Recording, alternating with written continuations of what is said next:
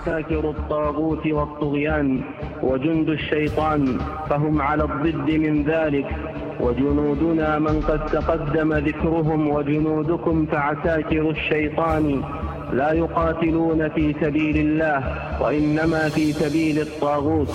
الديمقراطية بهذا المعنى. طاغوت من طواغيت العصر. يجب الكفر بها. وبدساتيرها الكفرية. المصادمة لشريعة الله تعالى. آه، آه، وفي طلعتهم الإخوان المسلمون وحركة أبو الأعلى المودودي صاروا آه، يعنون بالطواغيت القوانين المدنية. بالنسبة للنصوص التي ذكرتها إنما هي في ولي الأمر الذي يطبق شرع الله أي النائب عن رسول الله صلى الله عليه وسلم في تطبيق شرع الله. وكل الذين قامت عليهم الثورات ليس أحد منهم يدعي أنه ولي رسول الله صلى الله عليه وسلم وخليفته ونائبه في تطبيق شرع الله ولا يطبق أحد منهم شرع الله. قال لي خلاص أنت كده ممكن ممكن تكون مسلم بس أنا يعني لو قابلت ربنا وأنا مبتدع بتكفيرك خير من إن أنا أقابل ربنا تبقى بإن أنا أبقى كافر بعدم تكفيرك. كل من يطيع الطاغوت. يكون قد خرج من ولاية الله عز وجل وكانت ولايته لهذا الطاغوت. يعني أن يهاجر من تحت ولاية الطاغوت والظلم والشرك والتيه إلى ولاية الله عز وجل إلى التوحيد إلى العدل إلى الاستقامة على دين الحق. لازم مصطلح المستبد العادل في الحقيقة اسيء فهم. يعني هو الإمام محمد عبده كان لا يدعو إلى طاغية أو طاغوت بالعكس. ونحن نواجه طاغوت العصر المتمثل بأمريكا وإسرائيل وعملاء أمريكا وإسرائيل من المنافقين. ما هذه المصيبة الكبرى التي ابتلينا بها؟ فرعون هامان قارون المرتد الشيطان الأكبر عميل مستبد كافر مرتد. ربما هي مفردات مصطلح الطاغوت. وهي من أهم مصطلحات ومعتقدات جماعات الإسلام السياسي في العالم العربي. استخدمها الإخوان في بدايات عهد عبد الناصر وخاصة مع تطور الصدام بينهم. فقالوا على الرئيس جمال عبد الناصر فقاش ف فرعون قاف قارون هاء هامان شين شيطان. جمع الخبائث كلها لأنه أهم من تصدى لأيديولوجية وأفكار وتنظيمات جماعة الإخوان. تطور الأمر وأطلقوا على السادات الفرعون وعلى مبارك المرتد العميل وعلى كل الحكام العرب الطواغيت طواغيت العرب. لكن المصطلح له تاريخ فأول من أدخله أمير الجماعة الإسلامية في باكستان أبو الأعلى المودودي ومن بعده سيد قطب. المودودي رأى أن تحقيق حاكمية الله في الأرض تكون من خلال إقامة سلطته المطلقة في شؤون الحكم والتشريع ما يعني في رأيه أن أي منهج غير إسلامي سياسي أو اقتصادي أو اجتماعي هو طاغوت وأفرد مناقشة الطاغوت في مصطلح العبادة في كتابه المصطلحات الأربعة وأكد المودودي أن كل دولة أو سلطة أو قيادة تحمل الناس على طاعتها بالإكراه أو بالإغراء أو بالتعليم الفاسد فإنه يطلق عليها اسم الطاغوت. سيد قطب بدوره لجأ لتفسيرات المودودي بعد فشل الوسائل السياسية البراغماتية والصدام مع السلطة. فعاد النظر في تلك الوسائل التي اعتبرها لاحقا آليات غير إسلامية. مركزا على التفريق الكامل بين ما اعتقد أنه المنهج الإلهي وما رآه المنهج الوضعي وعبادة الطاغوت. وقدم في كتابه معالم في الطريق فصل لا إله إلا الله منهج حياة قتال الطاغوت العربي على على الطاغوت الأجنبي. على عكس أدبيات البنا السابقة بتقديم قتال الطاغوت الأجنبي على العربي لتكون بعد ذلك معركة بين القاعدة وداعش وأخواتها. صالح سرية استخدم نفس المفردات في رسالة الإيمان والتي وزعت قبل القبض عليه بالآلاف في جامعات مصر وزواياها الداخلية قبل عام 1974 وقال إن مستلزمات الكفر بالطاغوت هي رفض العمل في مؤسسات الدولة وتحية العلم وكتاب الإيمان لمحمد نعيم ياسين القيادي الإخواني الفلسطيني. وكتاب العمدة في إعداد العدة لسيد إمام الشريف. وحكم عساكر الطاغوت للداعشي أبو عبد الله المنصور. حتى الشيعة ناقشوا الطاغوت في ولاية الفقيه وأولت داعش في مناهجها أكثر من دراسة لأشبال الخلافة عن مصطلح ومفهوم الطاغوت. منذ بداية القرن العشرين ناقش الشيخ محمد عبده مصطلح قريب الشبه من مصطلح الطاغوت وهو مصطلح المستبد العادل. في مقال يحكي لنا الدكتور محمد عفيف المؤرخ المصري الشهير القصة فيقول أرسل الشيخ محمد عبده إلى الجامعة العثمانية عام 1899 مقالا بعنوان إنما ينهض بالشرق مستبد عادل وقد أراد بها الرد على الداعين إلى إصلاح الشرق من خلال الأخذ بالحياة النيابية والدستورية مسايرة للغرب. الديمقراطي. فيما اعتقد هو أن الأخذ بالنظام النيابي دون تهيئة الناس لتقبله قد يؤدي إلى انتكاسة خطيرة مفضلا البدء بمشروع تربوي للارتقاء بالأمة إلى ممارسة الحياة النيابية. يقول محمد عبده هل يعدم الشرق كله مستبدا من أهله عادلا في قومه يتمكن به العدل؟ أن أن يصنع في خمسة عشر سنة ما لا يصنع العقل وحده في خمسة عشر قرنا؟ وفي ظن محمد عبده أن هذا المستبد العادل يتمكن خلال خمسة عشر عاما من إنجاز مهمة توحيد الصف تحت زعامة رشيدة حتى يستطيع أن يحشد له جمهورا عظيما. من أعوان الإصلاح من صالحين كانوا ينتظرونه وناشئين شبوا وهم ينتظرونه وآخرين رهبوه فاتبعوه وغيرهم رغبوا في فضله فجاوروه. وهو ما كان يأمل أن يكون جدول أعمال تدريجي لنهج ديمقراطي في الشرق كما يقول عفيفي. وسؤالنا هل هناك علاقة بين الطاغوت في فكر الإسلام السياسي والحاكم دائما رغم أن المعنى اللغوي هو زيادة الحد؟ أي بمعنى هل ممكن أن يكون الطاغوت نفسه عضو الجماعة أو التنظيم فينطبق عليه المصطلح؟ وهل ممكن أن يقبل العالم العربي فكرة وجود عادل مستبد أم مستبد عادل حتى ينهض الشرق؟ وما هو تطور المصطلح في فكر وعقل ووجدان جماعات الإسلام السياسي المتطرفة عبر السنوات الماضية؟ تلك الجماعات والتنظيمات التي أرهقتنا بالمصطلح لتجد نفسها أسيرة بعد ذلك لطواغيت داخلها. فيقتل بعضهم بعضا ويأسر بعضهم بعضا باسم السمع والطاعة ووجوب لزوم الجماعة والتنظيم حول هذا المصطلح. وتطوره التاريخي تكون هذه الحلقة من برنامج جماعات. ونرحب في البداية بضيوفنا.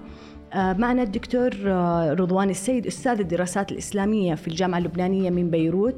حياك الله دكتور. ومعنا دكتور محمد عفيفي رئيس قسم التاريخ آه، سابقا بكلية الآداب جامعة القاهرة والحاصل على جائزة الدولة التقديرية في العلوم الاجتماعية. وكان أيضا له نقاشات وأفكار آه، حول التنظيمات آه، يعني ناقش أفكار التنظيمات الإرهابية من خلال عدة رسائل أكاديمية بالجامعات المصرية. والسيد محمد مختار القيادي السابق في تنظيم الشوقيون. واللي أسس مجموعة التنظيم في منطقة إمبابة مع المدعو مدني إبراهيم آدم المكنى بمجدي والمتهم حاليا بالانضمام لتنظيم أنصار بيت المقدس. عرف التنظيمات المتطرفة عن قرب منذ الثمانينيات مثل تنظيم الجماعة الإسلامية وتنظيم الناجون من النار وتنظيم الشوقيون ومجموعة حلمي هاشم المكنى بشاكر نعمة الله. ودرس وتعلم مصطلح الطاغوت من أكثر من رافد تنظيمي لكن آه، احتراما لرغبته هو بيظهر معنا آه، من غير فقط بصوته آه، وطلب عدم الظهور يعني بصورته. وأيضا وضعنا اسم كنيا وليس الاسم الحقيقي له. حياك الله أستاذ محمد. مرحبا حضرتك. أستاذ محمد آه، تسمحوا لي ضيوفي الله يسلمكم. ودي أبدأ بما إحنا نبدأ نقاشنا عن الطاغوت. أبغى أبدأ آه، مع الأستاذ محمد. وأسألك تعرفت على جماعات التكفير وخاصة جماعة الشوقيين وأسست يعني وأسست رافد لها في حضرتك أسست رافد لها في القاهرة تحديدا منطقة إمبابة. كيف كانت فكرة الطاغوت عندكم في داخل هذا التنظيم؟ آه، هو أنا طبعا قبل ما أتعرف بجماعه الشوقيين الفكرة اللي بدأت كانت فكرة عدم العذر بالجهل. آه، وفكرة عدم العذر بالجهل هي فكرة بتطرأ من ان لاخر بين الحركة الإسلامية آه، وموجودة من أيام الإخوان وموجوده من أيام علي إسماعيل أو من أيام شكري مصطفى فكل فترة بتخرج وبيحصل فيها لغط وجدل كتير جدا فأنا كنت بنتمي للجماعه الإسلامية وظهرت فكرة عدم العذر بالجهل لأن الجماعه الإسلامية بتعذر بالجهل والعذر بالجهل هو إن الشخص اللي جاء على الشرك ياتي ما هو مخالف لأصول الدين هل هو معذور بجهله؟ أم غير معذور؟ آه، النقطة دي هي نقطة جوهرية لأنها هي بتبني عليها كل أفكار التكفير بعد كده. بمعنى إن إحنا بنقول ان إن في شخص فعل ما هو كفر. والامر الكفر ده مجمع عليه الشرع حتى اللي بيعذره بيقول إن هذا الفعل كفر ولا يكفر إلا بعد البيان. يجي اللي بيعذر اللي, ما بيعذرش الرجال بيقول له لا طب هو قامت عليه الحجة؟ آه، وبيستند على كلام ابن تيمية أنا من أشد الناس نهيا أن ينسب معين إلى تكفير وتصديق وتبديع إلا إذا علم أنها قد قامت عليه الحجة مثاليه الذي خلفها كان كافرا صار وفاسقا صار فبدأت عملية العذر بالجهل آه، آه، اتكلمنا فيها كلام كتير جدا واحتكيت بفكر النجول فكرة الطاغوت عند جماعة الشوقيين آه، اتطورت من إنها انصبت على الحاكم بس إلى المشرع أو اللي هو بيصدر أو المجلس التشريعي أو مجلس الشعب اللي بيصدر القوانين الوضعية. آه، طب هم هم طبعا كده كده بيدخلوا أو بندخل آه، مفهوم الطاغوت آه، الحاكم داخل في المشرع داخل في القاضي داخل في كل دول بس هو ليه بيقول المشرع في حد ذاته؟ لأن هو اللي بيفرض القوانين أو بي- بيسن القوانين المخالفة للشريعة الإسلامية. بمعنى الآية رقم 54 في سورة الأعراف ربنا سبحانه وتعالى بيقول ألا له الخلق والأمر ألا له الخلق والأمر فإذا كان ربنا سبحانه وتعالى هو الخالق وهو الحاكم والحاكم المطلق كون إن هو يجي بعض البشر آه، يجلسون آه، يخترعوا قانون أو. أو. أو يقولوا إن ربنا سبحانه وتعالى لما يقول إن قطع يد السارق مثلا آه، يجب أن تقطع يد السارق فهم يقول إن هذا الأمر قد يخالف وهناك أمور أخرى فنحكم عليه ب 10 سنين 15 سنة فهو هنا كده بيخالف الشرع يبقى هو كده بيكذب أو جعل نفسه لله ندا. الأمر بعد كده بيتصور إن الحاكم طب عسكري اتناقشت اتناقشت عندنا في القضية فكره عسكري المرور. طب عسكري المرور ده راجل واقف في الشارع بي- بينظم قوانين قا- يعني حركة سيارات. هو ليه كافر؟ أو ليه هو خاضع للقانون؟ لأن هو جاله قانون وضعي من قبل طاغوت أو من قبل حاكم أو من قبل شخص وكل نفسه آه، جعل من نفسه لله ندا لقول الله سبحانه وتعالى في سورة الشورى أم لهم شركاء شرعوا لهم من الدين ما لم يأذن به الله فبيقول إن كون إن العمل اللي بيقوم به عسكري المرور مباح إلا إنه كونه هو بينفذ قانون وضعي ليس من قانون ليس من قبل سلطة تشريعية أو سلطة إسلامية لها حق التشريع. فبالتالي كفروا بعد كده بتذكرة الأتوبيس اللي يركب الأتوبيس هيبقى كافر لأن التذكرة خرجت بقانون. آه إن اللي هيركب مواصلات الحكومة هيبقى كافر لأن اللي هيستخدم كهرباء الحكومة. ابتدت تظهر أفكار كتيرة غريبة. أنا ما كنتش بقر كل الأفكار دي آه، ولكن لو طالما إحنا بنأصل لمساله تاريخيه بكون إن المسألة آه، إيه تطور فكرة التاريخ من أول الإخوان أو من أول عبد الناصر لحد عصرنا الحديث فيجب إن إحنا نذكر كل هذه التطورات وإن كانت صغيرة لا يجب ذكرها. بس آه، عايزين نقول إن إن فكرة الطاغوت عند الجماعة الإسلامية عند الإخوان فيها غبش فيها عدم وضوح. هم زي ما حضرتك قلت من شوية آه، عبد الناصر قال الطاغوت الخارجي وان حسن البنا قال نجاهد أو نقاتل الطاغوت الخارجي. عن الطاغوت الداخلي. آه، سبب فكرة التكفير كانوا هم الإخوان. سبب فكرة التكفير كانوا هم الإخوان. لما حصل إن شكري مصطفى تعرضوا لل- للتعذيب في السجون على ايد شمس بدران وحمزة البسيوني وكل زماليك التعذيب اللي كانت موجودة من أيام عبد الناصر فكانوا سألوا سؤال بديهي. الناس دي بتعذبنا عشان الإسلام. الناس دي مسلمين؟ طبعا كل جماعات الإخوان بما فيهم حسن الهضيبي لما عمل بعد كده كتاب قضاه لا دعاء إن إحنا آه، دعاء لا قضاه إن إحنا قضيتنا أو مهمتنا هي دعوة الناس وليس الحكم عليهم.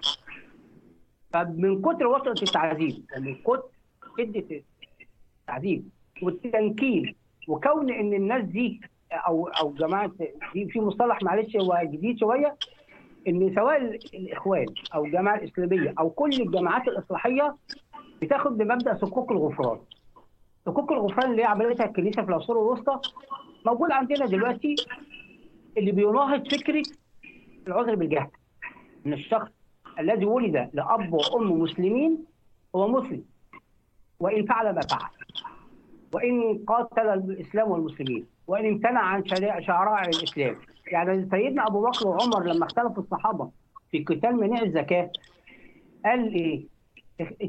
سموهم كلهم مرتدين وكان السبب انهم امتنعوا عن شعيره من شعائر الإسلام الظاهرة. امتنعوا عن شعيره من شعائر الإسلام الظاهرة. فلما كنا بنسأل حد من الجماعات الإصلاحية أو الجماعات سواء الإخوان أو الجماعة اللي الج... طب الحكومة دي ممتنعة عن إيه؟ يقول لك ممتنعة عن تطبيق شرع الله. فممتنعة عن تطبيق شرع الله وكونها ما زالت مسلمة وكونها لم يعني لا لا ليس لها الصله بالطاغوت وليس لها تشريع من دون الله وليس لا يعني إزاي؟ إزاي إنسان؟ زي ما في نواقض للوضوء ففي نواقض للإسلام. نص عليها الشيخ محمد بن عبد الوهاب سواء في مجموعة التوحيد أو في الرسائل السنية آه، أو في الأصول الثلاثة. ال- في نواقض للإسلام. أنت مش أنت عايز تقول إن الشخص ده مش عارف جاهل؟ دي مسألة ثانية نبحثها بقى. نبحثها سواء تتبحث في كتب أصول الفقه أو في العقائد أو في الفقه نفسه المهم في النهاية خالص نصل لحل ده يعني باختصار شديد على مسألة آه، حتى لو طلع على الحضارات آه، في مسألة تطور فكرة الطاغوت إن الإخوان كان عندهم غبش في الطاغوت وإلا الإخوان نفسهم ما كانوش كلهم بيكفروا عبد الناصر. عبد الناصر كان أحد أعضاء تنظيم الإخوان قبل قبل الثورة وقبل الكلام ده كله والكلام ده مثبوت في وثائق كثيره يعني. آه ومع ذلك هم اختلفوا. هل هل هو كده حاكم مستبدل؟ هل هو طاغوت أو هو لما ظهرت فكرة على إيد آه آه، عبده علي إسماعيل أو شكري مصطفى بفكره إن الناس اللي بتعذب المسلمين دول الذين كفروا وصدوا عن سبيل الله. هو بيصد عن سبيل الله. هو هو بيحاربني. الفكر قصاده قمع. أو قهر أو تعذيب. ولكن مش بيدخل مؤسسة رسمية انها تناقشني في الفكر. طب أستاذي أبغى أسألك قبل ما أنتقل لضيوفي. حضرتك كم كان الحكم صدر وباي سنة؟ ب- يعني كان آه، حكم عليك؟ أنا أتحكم عليا في 93 ب 15 سنة ومدة الحق... الفترة اللي قعدتها في السجن كلها 18 يعني دخلت آه. سنه 91 خرجت 2008 كم كان عمرك يوم دخلت السجن؟ يعني حوالي 20 سنة ونص. امم طب أبغى 30 أبغى أسألك آه، خلال هذه ال 18 سنة اللي جلست فيها في السجن هل فكرة التكفير آه، يعني مثلا ذكرت أن مسألة التعذيب هي كانت للإخوان أو المجموعات إنها وجدت فيها مبرر لتكفير آه، الخروج بفكره يعني أو مفهوم التكفير لل- للحكومة في ذاك الوقت. بعد هذه الفترة كثير ممن دخلوا يعني في السجن لم يذكروا موضوع التعذيب أو يعني أن كانت في ممارسات وصار في معالجة لأمور كانت قديمة. آه، هل تغير عندكم مفهوم التكفير آه، بتغير مثلا نمط تعامل الحكومة مثلا في الموضوع؟ أم كانت يعني حضرتك تشوف إنها كانت آه، ما هي السبب الحقيقي؟ الجزء الأخير تاني معلش أو إنك تشوف أنه موضوع التعذيب أو الإساءة أو الإهانة أو كذا رغم أنها طبعا أكيد هي غير مقبولة لكن أنها كانت مجرد ذريعة بالنسبة للجماعات آه، يعني للاعتداء مثلا والمواجهة المسلحة مع الدولة طيب هو من هو من وجهة نظري أنا شايف إن أسباب التكفير ثلاثة. السبب الأولاني هو سبب التعذيب، مش معقول إن شخص بيعذبني من أجل ديني أو من أجل إن أنا بدعو لله أو بدعو لتطبيق الشريعة أو بدعو لإصلاح المجتمع وبيعذبني من هذا الطلب و- ويفضل مسلم. فده كان سبب من ضمن الأسباب. السبب الثاني ال- ال- الخوف المفرط من الآخرة من الموت. فكون الإنسان حتى أنا كنت بكلم أحد عناصر النجوم فكان بيقول آه لئن ألقى الله مبتدعا بتكفيرك خيرا من أن ألقى الله كافرا بعدم تكفيرك. يعني هو يقصد أو عايز يقول إن هو لو هو بالرغم إن إحنا متفقين على عدم العذر متفقين على بعض الأصول ومتفقين إن أنا لا اتي شركيات ولما كنت بكلمه هو عايز يدعوني لتكفير من لم يكفر الكافر فبقول له إن الشخص ده لم يفعل أو ما لم يأتي ما هو مخالف لأصول الدين أو هو لم يأتي بشركيات أنت بتكفره على أي أساس؟ طب أنا بقول إن الشخص ده مبتدع وبكفر اللي بيأتي بشرك أو بكفر ولكن مش بكفر اللي ما بيكفروش.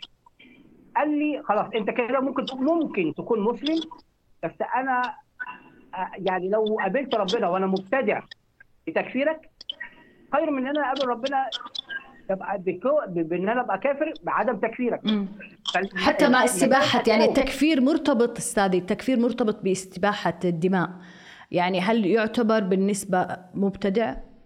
لا لا لا مش شرط. في آه في في بعض الفهم الخاطئ اللي هو اللي كافر لابد أن يقتل. الكلام ده مش مش على إطلاقه في كل الجماعات التكفيرية. لأن مثلا الحديث المشهور بتاع حديث أسامة لما قتل الرجل آه بعد أن قال لا إله إلا الله. فقال له الرسول صلى الله عليه وسلم أقتلته بعد أن قالها قال إنما قالها تعوذا. ففي في صحيح البخاري في باب كتابه المرتد لما ذكر الحديث ده قال آه ابن حجر العسقلاني في شرح فتح الباري في شرح صحيح البخاري قال آه وهل آه من قال لا إله إلا الله هل يصير بذلك مسلما؟ قال الراجح لا ولكن يكف عن قتاله الراجح لا ولكن يكف عن قتاله حتى يلزم بالشرائع حتى يلزم بالشرائع فمش كون إن يعني برضه ده مفهوم خاطئ عن كثير من الجماعات التكفيرية إنه طالما هو بيكفر شخص يبقى لازم يقتله. طالما بيكفر شخص يبقى لازم يستبيح ماله. طالما بيكفر شخص طالما يستبيح عرضه. في تاريخ طيب، الحركة التكفيرية كلها لم نجد صورة واحدة من استباحة الأعراض. ما ما ما حصلش. واللي عنده هو اللي يجيب. هو اللي يجيب يقول لنا ان إن فلان أو الجماعه الفلانية استباحت أعراض النساء. الكلام ده ما حصلش. لأن هم كانوا بيقولوا إن الموضوع ده محتاج إمامة عظمى. يعني موضوع ال- ال- الأبضاع أو أو النساء آه، أو تقسيم الغنائم والأموال دي محتاجة إمامة عظمى. طب والإمام الأعظم أو الإمام الأكبر مش موجود اللي هو الحاكم أو الخليفة. طب مش موجود. اللي هو بيقاتل الكافر المستحارب أو الكافر الذي يقاتل أو اللي بيمنعه عن الدعوة هو في هو في جماعة الشوقيين تم تقسيم الكفار بالنسبة لفكرها إلى كافر محارب وكافر غير محارب. تمام؟ بالظبط زي عوام الناس هو بيكفر عوام الناس وما بيصليش معاهم. ومع ذلك هو مش بيمشي يقتل في الناس في الشارع. هو ما, ما ما كنتوا تصلوا الجمعة مع مع الناس؟ لا الشوقيين ما بيصليش الجمعة مع الناس. أنا دلوقتي بصلي الجمعه مع الناس لكن هم الشوقيين ما بيصلوش الجمعة مع الناس ولا بيصلوا الفروض العادية أيوة. مع الناس. طيب اسمح لي أبغى أنتقل ل- بداية مع الدكتور رضوان. أبغى إيش مقومات مفهوم الطاغوت؟ الطاغوت في القرآن الكريم له معنيان المعنى الأكثر الطواغيت هي الأصنام. بمعنى أنها تتصل بالشرك بالله عز وجل. من المعبود؟ الله. المعنى الثاني الأقل ورودا آه، آه، آه، تتعلق بمن يحكم بغير ما أنزل الله. ولكن دون تمييز بمعنى من ما معنى ما أنزل الله؟ يعني ما أنزل الله عز وجل يتعلق بالعبادات أم يتعلق أيضا بمن آه، توجه إليه الشفاعة ومن آه، آه، آه، يتوجه إليه في آه، آه، كل أمور الإنسان. آه، هذا آه، هذان المعنيان 60 70% تعني الشرك بالله عز وجل من خلال عبادة غيره و30% تعني آه، آه، آه، بعض الذين آه، المسيطرون الذين يحكمون بغير ما أنزل الله ولكن بدون تمييز. آه، ما معنى آه، آه، ما أنزل الله غير ما أنزل الله؟ لكن في الإسلام الحديث ابتداء بالأربعينات صار صار في تأويلات في التشريعات المو... الكلام المؤول والمحول في الجماعات الإسلامية الجديدة وفي طلعتهم الإخوان المسلمون وحركة أبو الأعلى المودودي صاروا يعنون بالطواغيت القوانين المدنية. القوانين التي يعتبرونها تخالف الشريعة الإسلامية أو ضد الشريعة الإسلامية اعتبروا الشريعة الإسلامية بمثابة قانون وهي ليست قانونا. هي دعوة هداية ونهج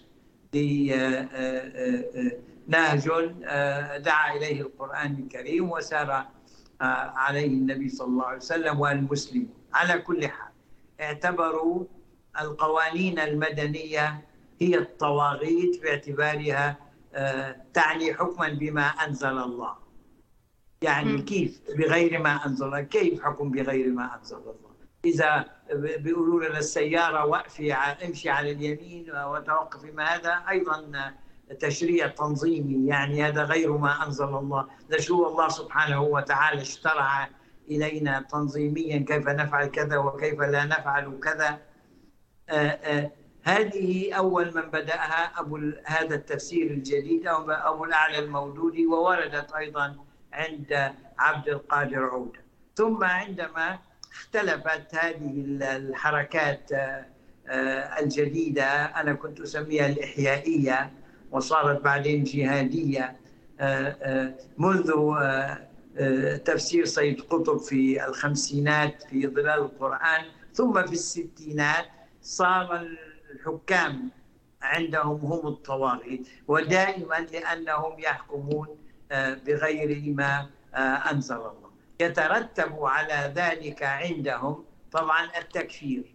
بيقولوا هؤلاء كفار لأنهم يحكمون بغير ما أنزل الله. ساعة بيقولوا إنهم مرتدون. وفي الحالتين نعم يستبيحون دماءهم. نتيجة اصطدامهم اصطدام هذه الحركات الساعية للوصول إلى السلطة بالحكام الموجودين غالبا العسكريين إن كان بباكستان وإن كان في مصر والبلدان الأخرى التي حكم فيها العسكريون هذه طب أستاذ رضوان إذا نعم. تسمح لي أبغى أسألك طيب بالنسبة للطاغوت آه وأنا برجع للنقطة اللي تفضلت فيها بس أبغى اللي أنا في ذكر آه يعني شيء وأنا أبغى آه استوضحها منك. هل الطاغوت اللي يتحدث عنه ابن تيمية وابن قيم متوافق مع ما جاء به المولودي وسيد قطب والظواهري أم هناك فرق في السياقات والمفاهيم؟ أو أن اللي موجود مشتركات لفظية ولكنها تختلف بالمعنى. يعني أبغى أعرف شو الفرق؟ يعني ابن تيمية وأيضا الأئمة أو الدعوة النجدية والشيخ محمد عبد الوهاب. تكلموا على في تصنيف الطاغوت تطبيق الشريعة الإسلامية. عند محمد بن عبد الوهاب كان هو المعنى الأصلي ما يزال. المعنى الذي يرد على الأكثر في القرآن تتعلق بالشرك بالله عز وجل. الطواغيت هي ما يعتبره محمد بن عبد الوهاب. كانت هناك عبادات شبه وثنية شبه صنمية لبعض الأحجار أو أو ببعض المناسبات أو ببعض التقاليد أو ببعض الأعراف التي يعتبر فيها شركا لله.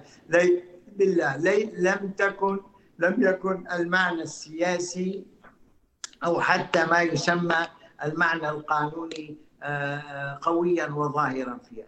هذه المعنى هذا المعنى القانوني والمعنى السياسي ظهر في البلدان التي صارت فيها دول وقوانين جديدة في ما يسمى الدول الوطنية التي بدأت تظهر في حقبة ما بين الحربين وما بعد الحرب العالمية الثانية.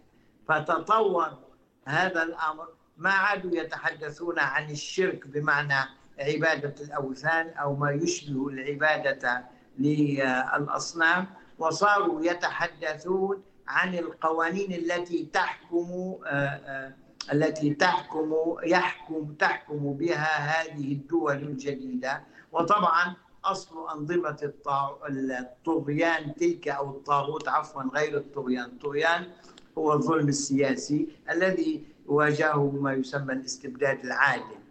آه، آه، حكم الطغيان غير حكم الطاغوت بالمعنى السياسي. الطاغوت غلب عليه في غلب وظهر هذا المصطلح ولا علاقة له بكلام الوهابية أو محمد بن عبد الوهاب. هذا منذ الأربعينات وصار يعني آه، القوانين المدنية. ثم تطرق إلى الحكام الذين اشتبكوا مع تلك الحركات وصاروا على السلطة. صار آه، القانون آه، المدني عدم تطبيق الشريعة من جهة ومن جهة ثانية الحاكم نفسه في تطبيقه لتلك طيب، القوانين طيب دكتور, دكتور أيضا صراعه مع تلك الحركات على السلطة طيب دكتور رضوان أبغى أسألك هل هناك يعني فرق؟ يعني عندنا ما يسمى مثلا لفظة آه، تطبيق الشريعة والحاكمية الإلهية؟ يعني هذه تختلف نعم يعني نعم. في مجال هذه هذه الحاكمية الحاكمية كيف تتجلى؟ اللي هذا المصطلح الذي اخترعه أبو الأعلى المولودي ومشى فيه بعد ذلك. آه، الإخوان المسلمون المتطرفون. يعني يحكم بغير ما أنزل الله. الحاكمية هي حكم الله في الأرض. حكم الله في الأرض كيف يتجلى؟ من خلال ما سموه تطبيق الشريعة. آه، آه، فتطبيق الشريعة يخالف التطبيقات الأخرى التي هي القوانين المدنية. وعلى هذا الأساس صار هناك أمران مزدوجان. تطبيق الحاكمية آه، الإلهية خولفت في أمرين. بأن التشريع لم يعد إسلاميا من وجهة نظرهم آه، آه، واثنين أن الحاكم ظالم بالمعنى السياسي للظلم. يعني لا يطبق العدالة التي يتصورونها للحكم الإسلامي الأول. جينا عند محمد بن عبد الوهاب كان الغالب عنصر الاشتباه بالشرك في آه، آه، مسائل بعض الأعراف والعبادات ما يعتبره عبادة شجرة أو تقديس شجرة أو تقديس حجر آه، أو ما يسمى ومثل زيارة القبور وما شابه. كل هذه الأمور التي تعتبر مخلة بالربوبية وبالألوهية لله عز وجل الألوهية والربوبية. جاء أبو الأعلى الموجودي جاب هذه المصطلحات الأربعة وفسرها تفسيرا ودخل فيها آه، آه، مسألة الحاكمية وما يترتب على ذلك من آه، ابتداع قوانين بغير ما أنزل الله التي هي القوانين المدنية التي استوردت من أوروبا من إنجلترا وفرنسا بالدرجة الأولى. و مشت هذه الأعراف هذه هذه المصطلحات جديدة تماما رغم الاتفاق في الألفاظ ولكنها جديدة تماما بسبب الكونتكست بسبب السياق السياسي والدولة الجديد للدول الوطنية في حقبة ما بين الحربين وما بعد الحرب العالمية الثانية صارت كما قلت لكم إنه أمر مزدوج بين الحكم بغير ما أنزل الله، الحكم يقولون يعني من الحاكمية أنه لم يعد حكم الله سائدا بل صار هناك شريعة أخرى سائدة التي هي القوانين المدنية، ثم إن الحاكم الذي يطبق هذه القوانين الطاغوتية هو نفسه آه، آه، آه، ظالم بالمعنى السياسي وغير ليس عنده هذا العدل السياسي الذي يتوافر في طيب. الذي توافر في الإسلام الأول. طيب دكتور. فهم دكتور أما ما الفرق بينهم؟ الفرق مم. بينهم في التطرف فقط. لأنه عندما تقولين إن فلانا يحكم بغير ما أنزل الله ماذا تفعلين؟ هذه الشراذم التي ظهرت في مصر تحكم عليه بالكفر وتحاول أن تسفك دمه. و... طب فيما يتعلق دكتور رضوان في قضايا المرأة قضايا حقوق الإنسان. بينما أبو الأعلى الموجودي ما كان يقول وهو صاحب نظرية الحاكمية وبغير ما أنزل الله بالشرع ما كان يجيز قتل حكام باكستان يعني باعتبارهم يحكمون بغير ما أنزل الله وأنهم ظالمون سياسيا. فكان فقط المبالغة المزايدة في التكفير وفي تنفيذ نتائج التكفير وفي القتل كلما ازداد الصدام بين تلك الحركات وتلك الشراذم والحكومات السائدة كان كانوا يزدادون تطرفا. كانوا يزدادون تطرفا. واعتبر حتى بعض المؤمنين بهذه الأفكار منهم إنه إجتهم فرصة حرب أفغانستان إنه بيروحوا بيقاتلوا خارج أحسن ما يضلوا بقصص التكفير وقتل فلان وقتل علان وارتكاب كذا فاعتبروها حلا هذا الجهاد الخارجي لأنهم يقاتلون اناسا كفارا. في الخارج مسلم بذلك لهم خير من أن يعملوا حروبا أهلية في مصر أو في باكستان أو في أي مكان آخر فهي طيب. مزايدات على المبدأ الأصلي المزدوج للحاكمية. الذي هو مبدأ الأول الحكم بالقوانين المدنية والمسألة الأخرى سلوك الحاكم الظالم الذي طيب يجعله طاغوتا مثل فرعون وقتها ظهر هذا الكتاب بعد مقتل الرئيس السادات ظهر الكتاب آه، عن حكم الفرعون الذي كتبه أيوة. الباحث صح. الفرنسي فبمعنى أيوة. أنه طاغوت فرعون فيه مشتركان يقول أنا ربكم الأعلى وهذا آه، آه، شرك ومن جهة أخرى طبعا يحكم بغير ما أنزل الله ويكون طب اسمح لي دكتور رضوان أنتقل دكتور محمد عفيفي. آه، أبغى أسألك دكتور وسامحني أني تأخرت عليك. بسألك سؤال تقليدي. سؤال أعرف يمكن حتى حضرتك سئلته كثير. هل هناك مستبد وعادل هذه الثنائية التي آه التي يعني جمعت في هذه المفردة؟ وهل هناك علاقة بينها وبين فكرة الطاغوت؟ وحضرتك يعني آه، استمعت لهذا النقاش آه، أو مصطلح الطاغوت عند الجماعات المتطرفة؟ مساء الخير على حضراتكم جميعا. آه، بالنسبة لمصطلح المستبد العادل هو في الحقيقة اللي صك هذا المصطلح هو الإمام محمد عبده. في أواخر القرن التاسع عشر ولازم نقول آه، الظروف التاريخية وراء صك هذا المصطلح. هو فشل الثورة العربيه اللي كان اشترك فيها الإمام محمد عبده ثم فشل الجهود آه، ما بين الإمام محمد عبده وحتى أستاذه جمال الدين الافغاني ثم عودة محمد عبده إلى مصر بعد الاحتلال البريطاني. وبالتالي آه، النظر إلى الأمور آه، بشكل واقعي أكثر وفي نفس الوقت نتيجة انكسارات آه، المنطقة الإسلامية بشكل كبير. فمن هنا كانت الفكرة أو مدرسة الاعتدال اللي مثلها الإمام محمد عبده طرحت فكرة إن القضية ليست الحياة النيابية وإنما نحن في مرحلة ضعف. ونحتاج إلى ما أطلق عليه الإمام محمد عبده مستبد عادل ينهض بالأمة.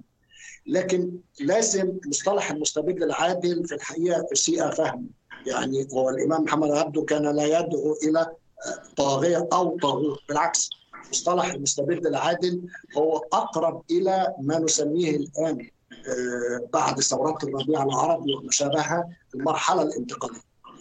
فالإمام محمد عبده قال الشرق محتاج مستبد عادي لمدة 15 سنة فقط يجمع الناس في حالة توحد آه، ومش لازم نبدأ بالبرلمانات مباشرة نبدأ بمجالس بلدية ثم الانتقال بعد ذلك إلى مجالس سماها مجالس إدارة ثم نهتم بالتعليم وتثقيف الناس وبعد 15 سنة تكون الأمة مهيئة لإقامة الحياة البرلمانية.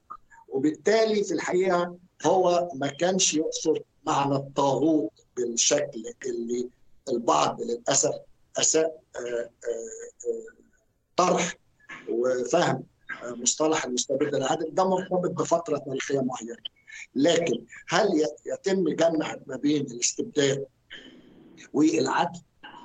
لا طبعا. تلميذ الإمام محمد عبده وأستاذ الجيل أستاذ أحمد لطفي السيد كتب مقالة مهمة جدا مقالتين في الحقيقة مهمين في 1914 ونفى مقولة المستبد العادل وقال إنه لا يجب أو لا يصح الجمع ما بين الاستبداد والعدل وإن دي في الحقيقة تناقضات كبيرة. لا يمكن حدوثها. وإن المصطلح طرح في لحظات ضعف في الامه وبالتالي الحلم به مخلص فقط. وفي نفس الوقت في الحقيقة لازم أشير بما إن معانا أستاذنا دكتور رضوان السيد إن الإمام محمد عبده رغم خلفيته الإسلامية هو الإمام محمد عبده وهو مفتي الديار المصرية و ورائد الإصلاح عندما طرح مصطلح المستبد العادل لم يؤسلم هذا المصطلح بل جعله سياسيا بحتا. في مقالته لم يحاول أن يجعل لهذا المصطلح خلفية دينية. فقط خالص خالص. هو قال ده مصطلح سياسي ومؤقت لمرحلة ما. حتى أحمد لطفي السيد وهو ينفي مسألة المستبد العادل قال أنا كمان برد على بعض الناس اللي حاولوا يلبسوا مصطلح المستبد العادل ثوب ديني ويقولوا إن الخلفاء الراشدين كانوا مستبدين عادلين. أحمد لطفي السيد رفض ذلك وقال بالعكس سلطة الخلفاء الراشدين كانت مقيدة بالقرآن والتطور الفقهي في تلك الفترة وبالتالي ما كانوش مستبدين عادلين بالمفهوم. على أي حال مصطلح المستبد العادل في الحقيقة هو يعبر عن عجز أمة من ناحية التعليم والتربية. عشان كده كان هدف الإصلاحيين البدء بالتعليم والتربية.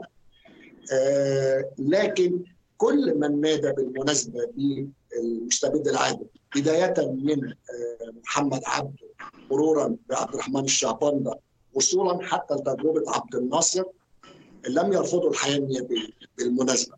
حتى عبد الناصر قال مرحلة انتقالية وقبل 67 ثم بعد 67 فكر بجدية إلى عودة الحياة النيابية وعودة الأحزاب.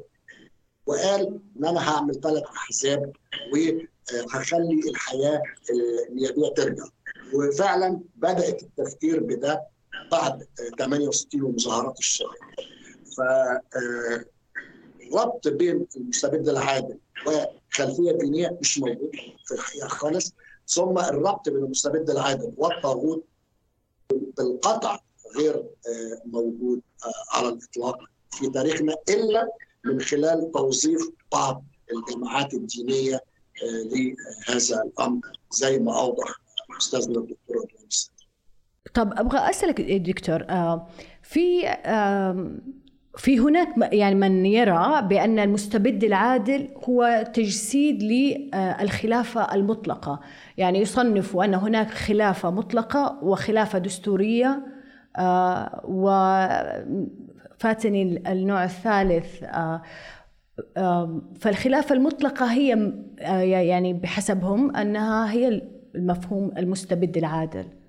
هو في الحقيقة أحمد لطفي السيد نفى ذلك تماما في إحدى مقالتي أي ربط بين الخلافة الراشدة وفكرة المستبد العادي وحتى المفكرين والسياسيين العرب لما نبص لعبد الرحمن الشعبندر مثلا في الثلاثينات وهو بينظر لفكرة الاستبداد أو المستبد العادل ما كانش مرجعيته إلى الخلافه خالص. بالعكس في الوقت ده محمد عبده كانت مرجعيته في الحقيقة فكرة الرجل العظيم والمصلح نابليون وبطرس الاكبر وبسمر عبد الرحمن الشهبندر كان في الثلاثينات متأثر جدا تجربه موسوليني وهتلر وكمال أتاتورك. وهو كتب عن ده. وإن دول نماذج مهمة للاستبداد أو المستبد العادل اللي بيقدر في وقت قصير بما إن السلطة في إيديه يصلح الأمة بشكل كبير جدا. لكن حتى عبد الرحمن الشعبان قال لابد من الوصول إلى الديمقراطية والحياة الناميه.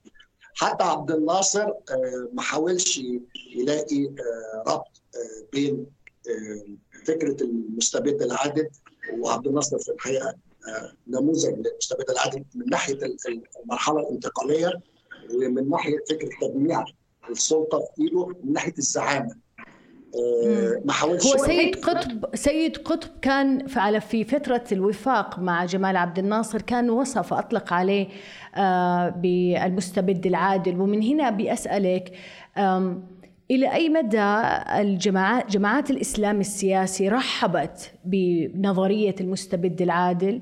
أم أنها حر يعني قاومتها؟ لأن يعني في مقاطع أشوفها لقيادات ومنظرين في الإسلام في حركة أو جماعات الإسلام السياسي كانوا يعني رفضوا فكرة المستبد العادل. بالمقابل كان هناك من الإسلاميين من يعني دفعوا بهذه الفكرة.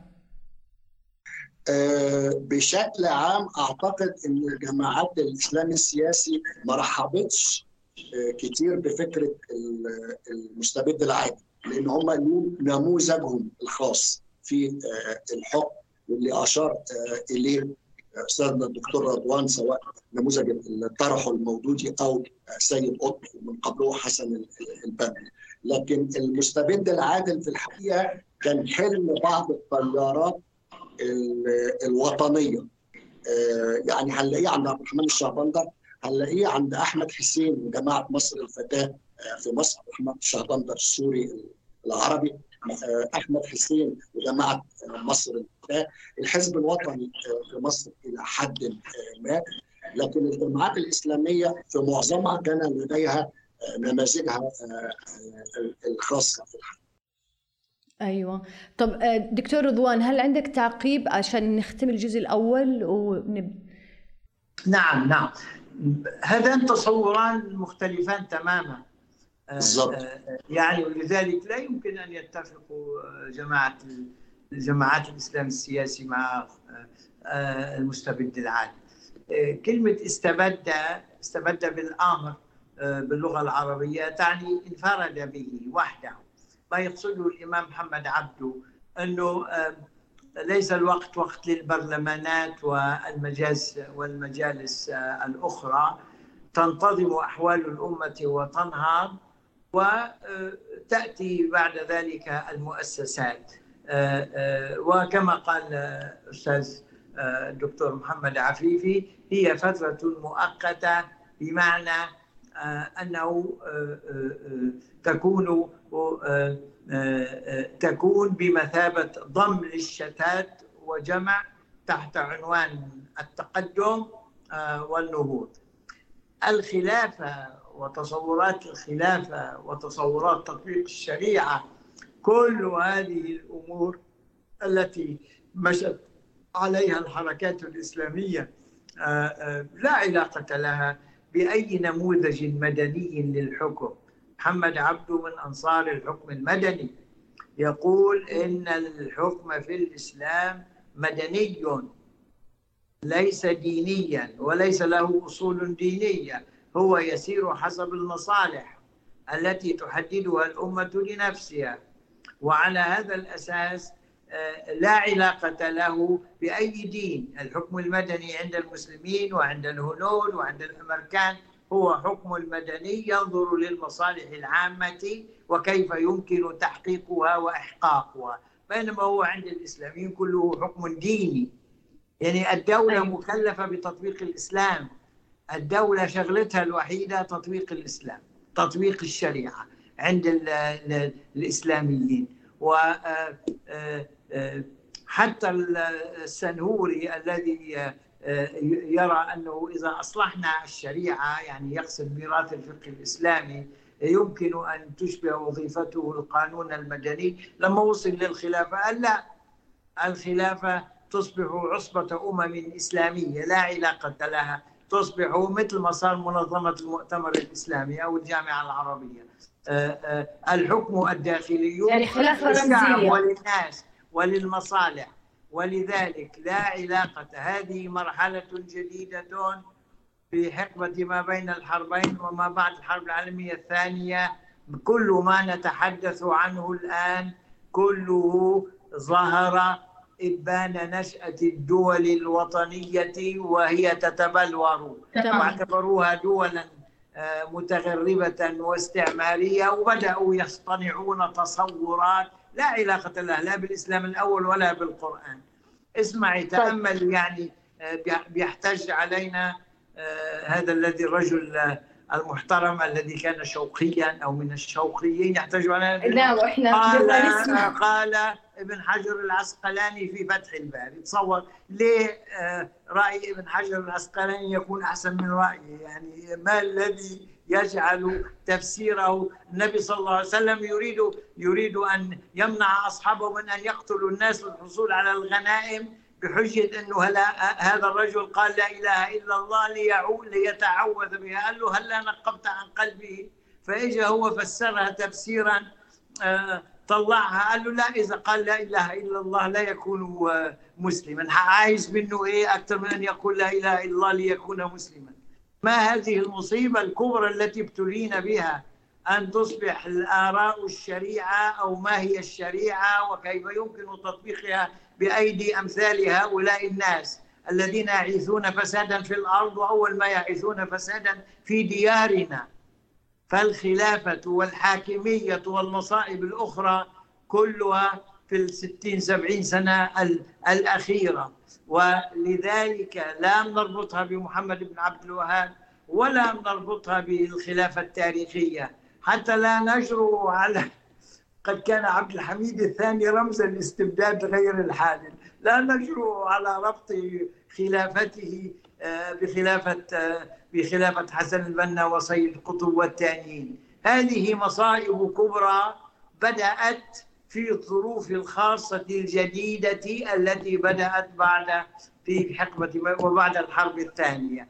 علينا أن ندرسها مقطوعة لسوء الحظ من الناحية الرمزية فقط لها علاقة بالقرآن ولها علاقة بالحديث النبوي. بمعنى أنها تحتج وهم عوام أكثر هؤلاء الناس عوام.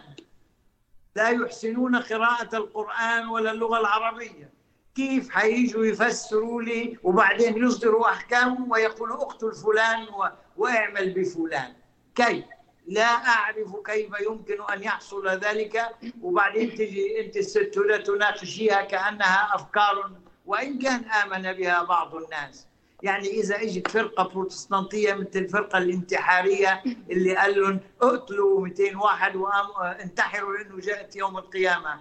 يعني نقول إن البروتستانتية الأمريكية آه، صار هؤلاء حجة لا دكتور دكتور رضوان خليني أقول لك شغلة. عبثيين دكتور رضوان الحين صحيح. ولا يجوز حتى مناقشة أفكارهم لأنها ممكن أن تضلل بعض الناس. الدكتور رضوان إحنا بنختم إن شاء الله الجزء الأول لكن بس تعقيبي هذه الأفكار دكتور رضوان موجودة منتشرة آه، يتناقلها الشباب. آه، أنا شخصيا اتابع يعني أدخل في المواقع للجماعات الراديكالية يوميا نجد أدبيات ونجد أطروحات جديدة متجددة عن موضوع الطاغوت. آه، ال- الأستاذ اللي معنا كان أحد يعني من ضمن جماعة الشوقيين حلمي هاشم. حلمي هاشم أصبح تحول في آه، مع تنظيم داعش رغم أنه كان من فترة الشوقيين أصبح آه، مفتي لتنظيم داعش وأجاز لهم عمليات الذبح التي نفذها نفذها تنظيم داعش.